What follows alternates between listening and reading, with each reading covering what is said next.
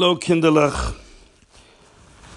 I'm sorry my voice is a little bit weak because I have a cold, but I hope you'll understand and appreciate this beautiful story I'm going to tell you now.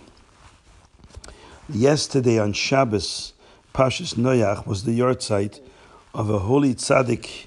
His name was Rabbi Yisrael of Rizhin. He was known by the Tzemach Tzedek. He was called as the holy Rizhiner, the Heilige Rizhiner. the Tzemach Tzedek um, respected him a lot and said great things about him. Matter of fact, when the holy Rizhiner passed away, on the day he passed away, he lived hundreds of miles away from the Tzemach Tzedek. Tzemach Tzedek lived in Lubavitch, in White Russia. The Rizhiner lived in the Ukraine, in a different country. The day the Rizhiner passed away, the Tzemach Tzedek suddenly called over one of his sons and said to him, Please tear my garment, my jacket. You know, you tear your jacket, chas v'shalom, and somebody loses a family member, like a parent or a sibling, you have to tear your clothes. It's a mitzvah. That's how you mourn. That's how you you show sadness. When a Rebbe, when a great tzaddik passes away, you also do that. On Gimel Tammuz, when the Rebbe uh, was nistalik, everybody tore their, gar- their garments. The Tzemach said he wants to tear his garment. Nobody knew why. So the Rebbetzin came in, the Tzemach Tzedek's Rebbetzin came in and says, Why are you tearing your clothes? He said, The Rizhiner, the holy Rizhiner, just passed away. Was now in Istalik, far away from here. There was no telephones in those days. There's no um, telegrams. There was no computers. You couldn't couldn't have found that out in such a short time. It would have probably taken several weeks before a letter came all the way from the Ukraine to let the people in Lubavitch know that the holy Rizhiner had passed away two weeks earlier. But the Tzemach knew the same day, and he tore his garment. That's how close the Tzemach was with him, that he felt it. So here's a story about the Rizhiner. Uh, the, I don't know if you know this, but the Rizhiner, similar to the Alter Rebbe, was in prison. And why was he in prison? Because some not such good people decided to tell the Tsar, the king of Russia, that the holy Rizhiner is a bad person because he wants to overthrow the government. The Rizhiner himself wants to be king. He wants to be the next Tsar. And he wants to make a war against the Tsar and kill him and become the, in the Rizhiner will come the next Tsar. Can you imagine such a ridiculous accusation of the holy Rizhiner? A tzaddik, a rebbe, has nothing else to do but to become a king over a bunch of millions of Russian boors and presents. But that's what they told the king. And the king didn't like Jews very much. In fact, he hated them a lot. So when he heard this accusation against the Rebbe, a tzaddik, that tens and thousands of Jews go to him and respect him, and they ask him for his brachas, and they ask him to daven for them, and they go to hear his Torah. When he heard that there was such an accusation against the Rav, a Rebbe, who is so important to the Jewish people, he said, "Yeah, we got to put him in prison. This is a dangerous man." Well, the Rizhiner was put in prison for two years, and somehow somebody managed to get him out, to sneak him out from prison. Tell another time the story how he was snuck out of the prison. And he was carried across the border to another country. The country is called Austria. Here I'll tell you the story of how he was carried over the border. It's an amazing story. There was a man by the name Nussen Shimon. Nussen Shimon lived in a city called Yassi. Yassi was not far from the border between a country called Moldavia. Today, Moldavia is maybe part of Russia, but in those days, Moldavia was a separate part, separate country. Yassi is in Moldavia and is near the border with Austria, not far, maybe a couple of miles. This Nosson Shimon, when he was young, he was a Talmud Chacham, he learned a lot of Torah. He was also a businessman, he was married. But then he did a lot of business and hung out with a lot of Goyim. He traveled a lot for business. And he learned a lot from the ways of the Goyim that he did business with. So he slowly, slowly, slowly stopped doing Jewish things. He stopped keeping Shabbos, he stopped putting on tefillin, he stopped learning Torah, of course, and eventually even stopped eating kosher food. But Nosson Shimon wanted to be a good Jew, but he just, the Yetzer Hara was too big. Too big of a Yetzer Hara. Nosson Shimon was married, as I said before, but didn't have children. He was married for 10 years, didn't have children. His wife and him almost gave up. His wife said to him, Listen, Shimon, why don't you go to a great tzaddik? His name is Reb Meir of Primishlan. Reb Meir Primishlan was a great tzaddik, and many people would go to him to ask for brachas. So go to him and ask him for a bracha. We should have children. Maybe he'll do a nes, a meifis, a miracle. Those Shimon says, No, I can't go to him because look, look at me. I'm not keeping Shabbos anymore. I'm not eating kosher. How can I go to the tzaddik? I'm embarrassed. I, I, I don't want to go. So Nosson Shimon didn't go, and he waited till one day Nosson Shimon got sick. He went to the doctor, and the doctor checked him out and said, "Oh no, you're very sick. I don't think I can help you. You have a very, very, very, very serious sickness." and I don't know what to do about it. You better go home and rest.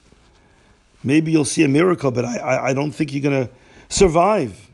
And Nosson Shimon went home and was very sick and stayed in bed.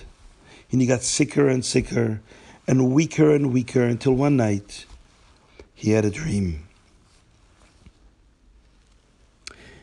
In his dream, he saw a man with a white beard and long payas. And the man said to him, Nosson Shimon, Nosson Shimon, why don't you come to me? Your wife has told you to come to me, to ask me for a bracha. Don't you know who I am? I'm Meirel of Primishlan. This is why you're sick.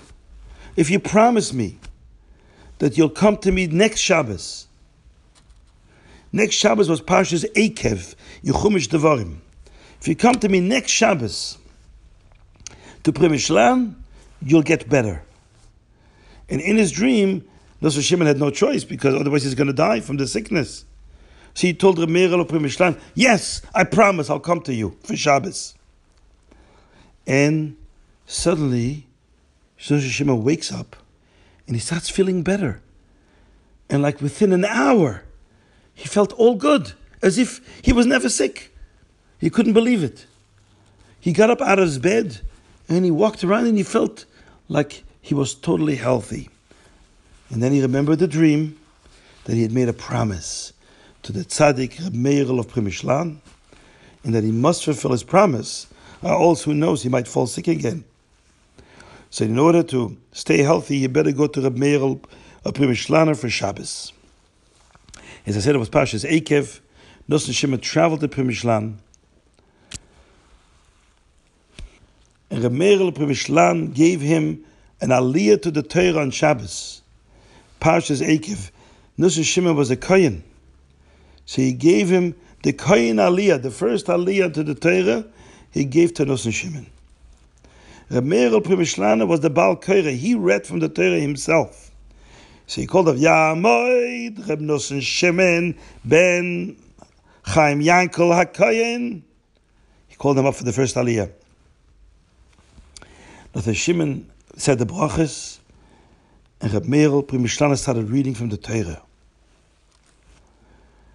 And in Parshas Ekev, when you read the first part, the first Aliyah of the Torah, you start reading in Parshas Ekev, what does it say?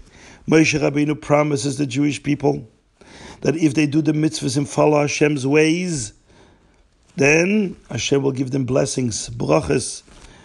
they'll be rich and they'll be healthy, and also they'll have children. And the pasuk reads, "La okar va'akara." There will be no husband and wife that will be childless. They will all have you will all have children. I promise, says Moshe Rabbeinu. When Reb Meirel Primishlana started reading that pasuk, "La okor va'akora vivemtecha," he finished the pasuk and finished the aliyah and started telling to Nussen Shimon, listen to me, Nussen Shimon. I need a promise from you. Nussen Shimon, you have connections to uh, smugglers, people that are very good at smuggling across the border. You guys want to know smuggling across the border? Because if you are a citizen of one country, you can't go across the other the border to another country unless you have you're not uh, a criminal, unless you're not a bad person. But what if the country you're coming from thinks you should be arrested because you've done something wrong? Then the police from that country would not let you go through the border. But Shimon, because of his business, he had a lot of friends amongst the Goyim who were very friendly with some of the police that were standing by the border, especially the chief of the police. He was in charge of all the police by the border, especially by the border that was near the city of Yassi, where Nussen Shimon lived. There was the border between Moldavia and the country of Austria. And Nussen Shimon and his friends knew very well the chief of the police. They used to send him money and presents and he always did favors to them. So Ramirez says, I know you have close friends with the, with the people that know the chief of the police, and you know him too. And I'm telling you, there will be a day, not today, someday, where you will help a Jew, a Yisrael. He said the word Yisrael. Yisrael also means a Jew. But he said, didn't say the word Jew, he said the word Yisrael. You will have to help a Jew, Yisrael and you will help him go across the border, even though it's very dangerous. You're going to do it for him. And if you promise me now that you're going to do it when the time comes, I promise you a child. Rabbi Prabhupada read that pasuk twice. He says, I'm going to read it twice, and that's going to be a bracha for Nosson Shimon, that he would have a child after 10, 15 years of marriage where he didn't have children, couldn't have children.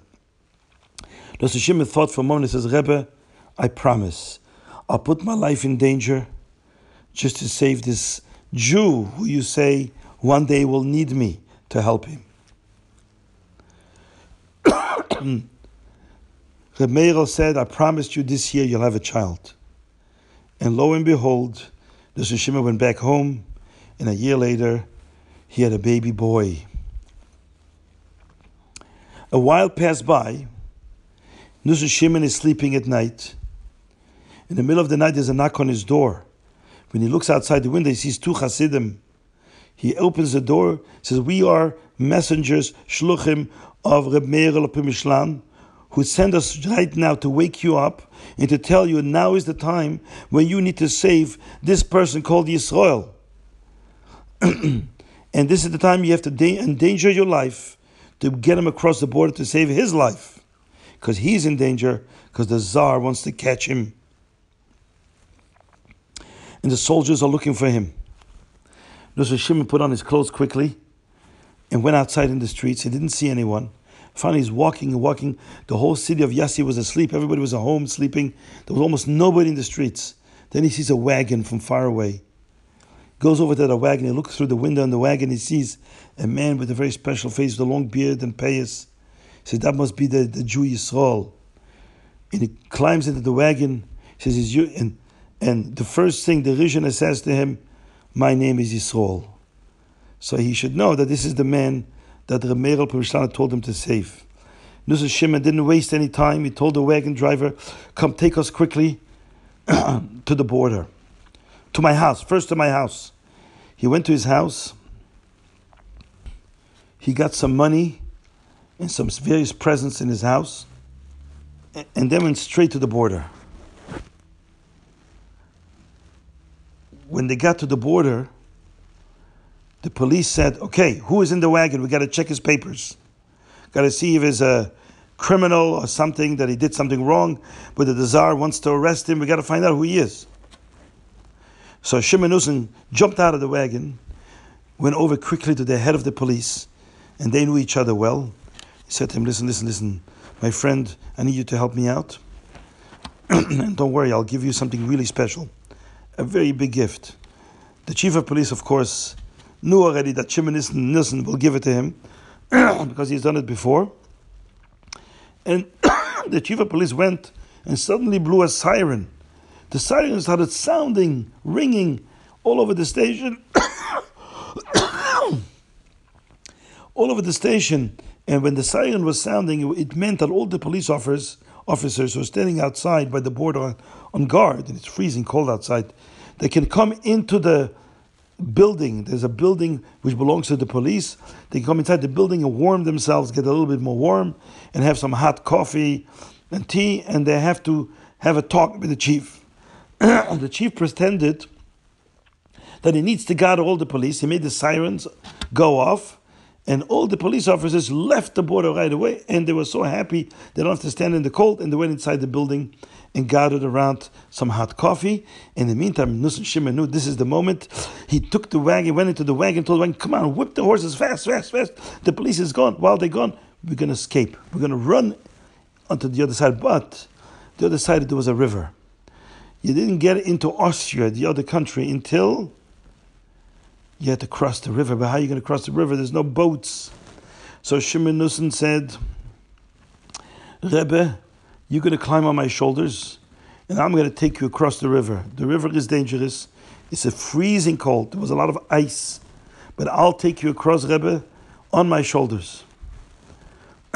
Shimon Nussen started walking to the water deeper and deeper and deeper. And there was ice all over. He pushed away the ice. It was freezing. His legs were freezing cold, but he didn't stop. He kept walking till it was almost like he almost drowned. But he didn't stop. He kept walking. He kept his head above water. At one point, the yarmulke of the Rebbe fell off, and the Rebbe says, Shemenus, I'm not prepared to continue until you give me my yarmulke. Shemenus went and, and, and reached into the water and found the yarmulke and gave it back to the Rebbe. At one point, Shemenus said to the Rebbe, Rebbe, you see, I'm endangering my life for you. Please promise me that if I do tshuva for all my averes, as you know, I did a lot of averes, but if I do tshuva, will I go to Olam Haba? and the Rebbe was quiet, didn't say anything. Shimon kept walking, and then he stopped again. Rebbe, please, please, you see what I'm doing for you? I'm putting my life in danger. Look, I almost die and drowned, and I'm freezing. My body's freezing. I can die from it, but I'm doing it for you. Can you please? Do something. You're a tzaddik. You can help me. Make promise me I will have olam haba. And the Rebbe said, Shemenusen, I promise you, you will have olam haba. And so Shemenusen, it was a long journey across the river. Several times he almost drowned and almost died, but he made it across the river and got the Rebbe the other side of the river. And so the Rebbe had to find a house now. They found a house, a place, a hotel, and they they got in there, and now they were in Austria, in another country. He was safe. At least for the moment, the Rebbe was safe. And that's how Shimon Nussen saved the holy Rishon's life. He went back to the city of Yassi. He crossed the border back to his to Moldavia, to his own city, to Yassi. And from that day on, Shimon Nussen left his business, left all the goyim that he was doing business with, and he went. He had enough money to live, and he started learning and davening all day. He just went into the beis medrash, and day and night he just davened and learned Torah, until one day he died. He died doing tshuva, and as the Holy Rishon has said, that because he risked his life to save the Rishon's life, he saved such a Heilig tzaddik, his neshama went to Gan Eden. And that's this part of the story. Again, as I said, this is a long story many, many parts, but at least this part of the story with Shimon Nussen and how he saved the Rebbe across the river that I just told you.